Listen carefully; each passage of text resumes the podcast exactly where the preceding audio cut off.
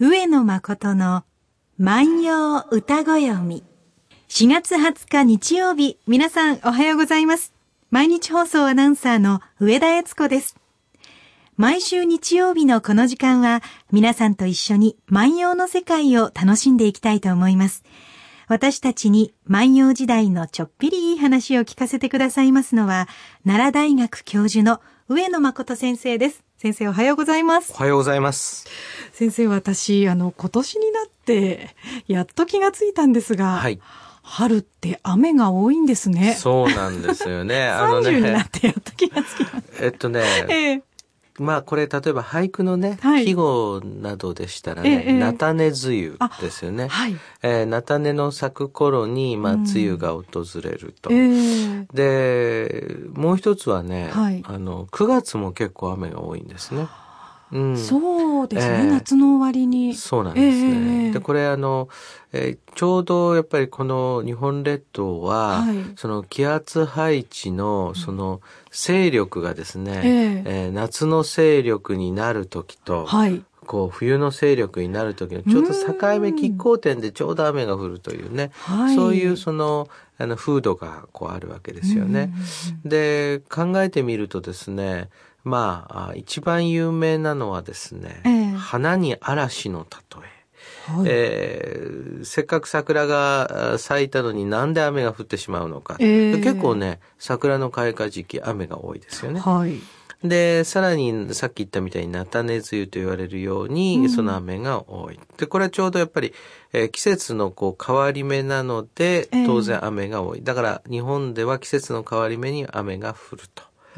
っていうふうにこう考えるとこうわかるんですがうんまあ雨が降って、はい、そのうつうつとした気分で、まあ、部屋にいるということもありますし、えー、もう一つはですねまあ雨が降ったことを、まあ、一つこう楽しんで、雨の景色を楽しむことができればですよ、もう。えーえ。ー私はねやっぱ人生余裕があると思うんだよね。あああのけぶってていいなとかね。あうんあの川の水に力はあるぞとかね。はい、こうそういうふうにこう思ってしまうっていうか、えっと我々生きていく中ですでね、えー、やっぱり効率で考えるわけですよね。その効率もう少しでも早く。うん少しでも安く。はい。少しでもたくさんとかね。お得感のあるもの。お得感のあるものね。はい。そうするとね、例えば雨が降れば、はい、えー、当然遅れたりする。そうですね。ね家を出るときの準備が大変です。大変。ね。はい。で、車も当然混んだりすることもありますよね。えーでそうするとその雨っていうのはマイナスだマイナスだというふうにこう考えると、はい、でそれはやっぱりその何かの効率というものをその念頭に置いて、経済性を念頭に置いた場合はそうなるんだけれども、はい、一つね、えー、じゃあ人生それだけかっていうと、えー、それだけだったら、その全てが効率のためだったらみんなその一極集中しちゃうわけですよね。はい、うんで、そうするとですね、まあ、我々はその効率のためにいろんなものを見失ってしまって、えー、やっぱりその行き詰まってしまうと、うこうふっとしたこう安らぎっていうのはこう必要になって、はい、でそれはねやっぱり、ね、雨をね楽しめるか楽しめないかっていうところもこうあると思うんですよね。先生はもう雨を楽しめるんですか？ないね。まずないね。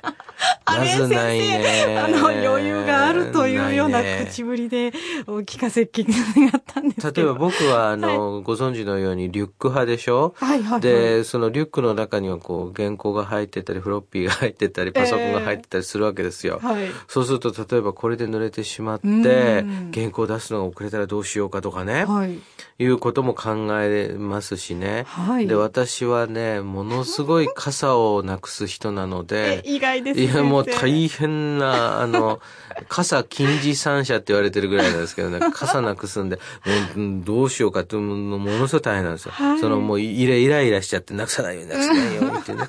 だからそんなことはないんですが、でもね、一方でね、はいやっぱ一方で、で、はい、そういう気持ちを持たなければいい仕事もできないともいう自分もいるんですよ。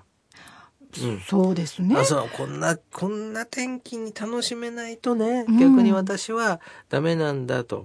で、そんな目で万葉集を見ていると、えー、えー、川を読む。これ、牧野十なんですけれども、はい、えー、牧野十の1878番ですが、川を読むというところがありましてね、えー、えー、ここはね、えー、月を読む、うん、雨を読む、川を読むとこう続いてくるんですけれども、はい、そのね、川を読むの中に、え飛鳥川の歌があって、あ、あこんな歌あ、飛鳥川にあったかなと、私もね、はい、あの、よく調べ物して飛鳥川のこと書いたりするんで見てるんですが、うん、見落とす歌なんですね。はい、こんな歌がね、えー、載ってました。ちょっとね、読んでみようと思います。はい。今行きて聞くものにもが、飛鳥川、春雨降りてたぎつせおとう。今行きて聞くものにもが、飛鳥川春雨降りてたぎつせおとという歌です。これ、見てみましょうかね。はい。えー、今雪ってですから、今ってことですよね。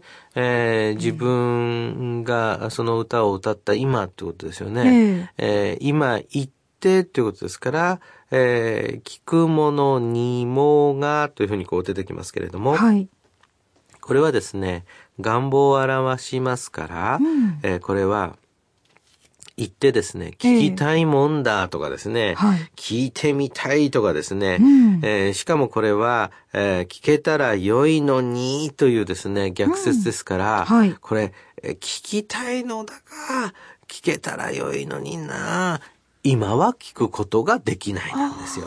うん。はい、だから、えー、聞きたいと思っているのだが聞くことができない状況を言ってますから、えー、今行きて聞くものにもがと言ったら今言って聞いてみたいものなんだが、聞くことはできない。じゃあ何が聞くことができないの、はい、飛鳥川、これ飛鳥川の、にですね、はい、春雨が降って、うん、え多義せよと、このね、多義っていうのはね、えー、多義っていうのはね、はい、うん、今でもですね、そうですね、これ、えっと、水がですね、はい、その、そうですね、泡立ってですね、うん、激流になっている状況ですね。はあ、煮えたぎるとか言いますもんね。そうですね。そのたぎるですそのたぎるなんです。えー、今はね、その、川の流れが速くてですね、激流になっていることをですね、はい、たぎるとは言いませんけれども、えー、万葉の時代はですね、はい、その、たぎつせおとなんていう言い方があるわけですね。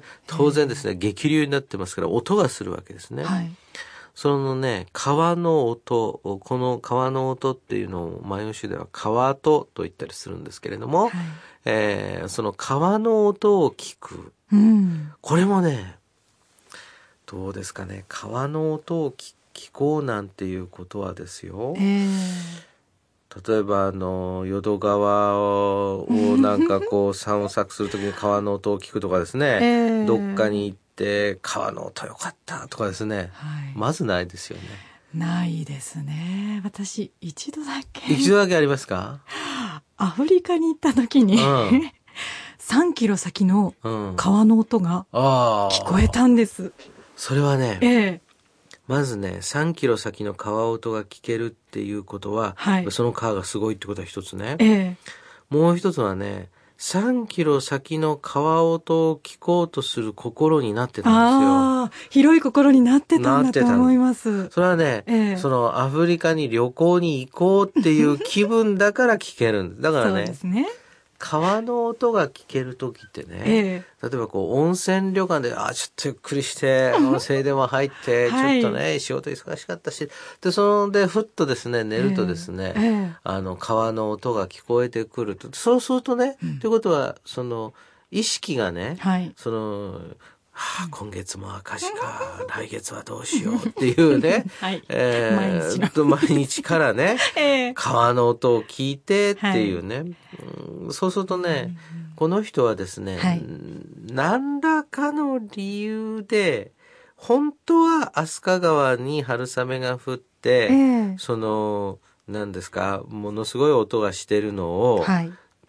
聞きたいんだけれども聞けない理由が何かあって、その聞聞けない理由は、残念ながら歌には書いてない。うん、でも歌に書いてないから、今度はそれは逆に読者のは、ええ、これなんでいけんかったんかなって考えるその楽しみはあるわけですよね。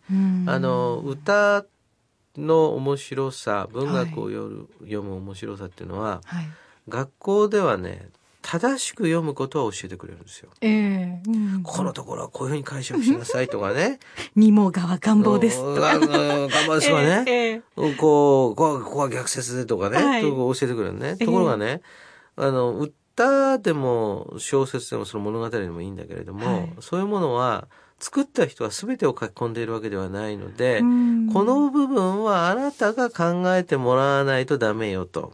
そうすると、その人の生活体験によってみんな違うわけですよ。はい、で例えば今ですね私が川の音を聞く心が大切よってこう言った時に、えー、えー、上田さんはあアフリカ行った時にってこうそれはね上田さんの生活体験な。の。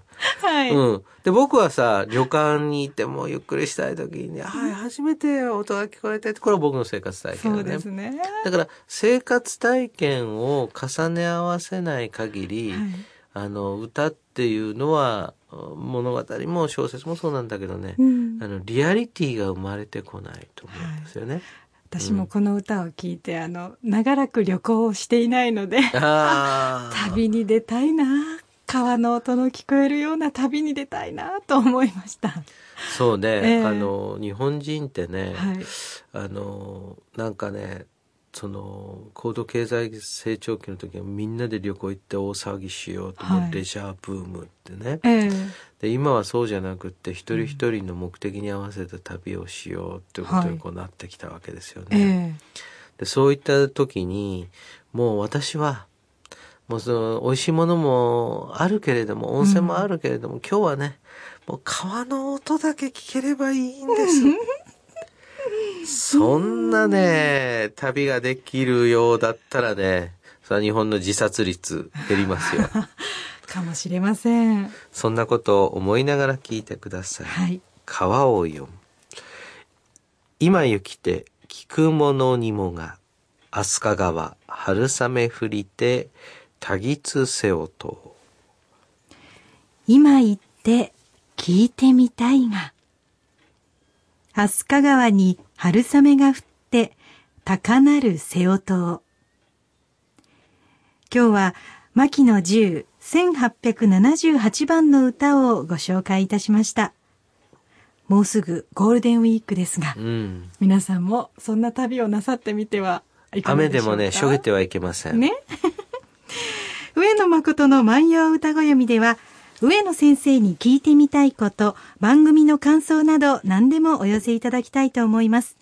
番組でご紹介させていただいた方には番組特製のポーチをプレゼントいたします。宛先です。郵便番号530-8304毎日放送ラジオ上野誠の万葉歌子読みの係まで。メールアドレスは歌子読みアットマーク mbs1179.com です。お待ちしています。それではまた来週です。さよなら。さよなら。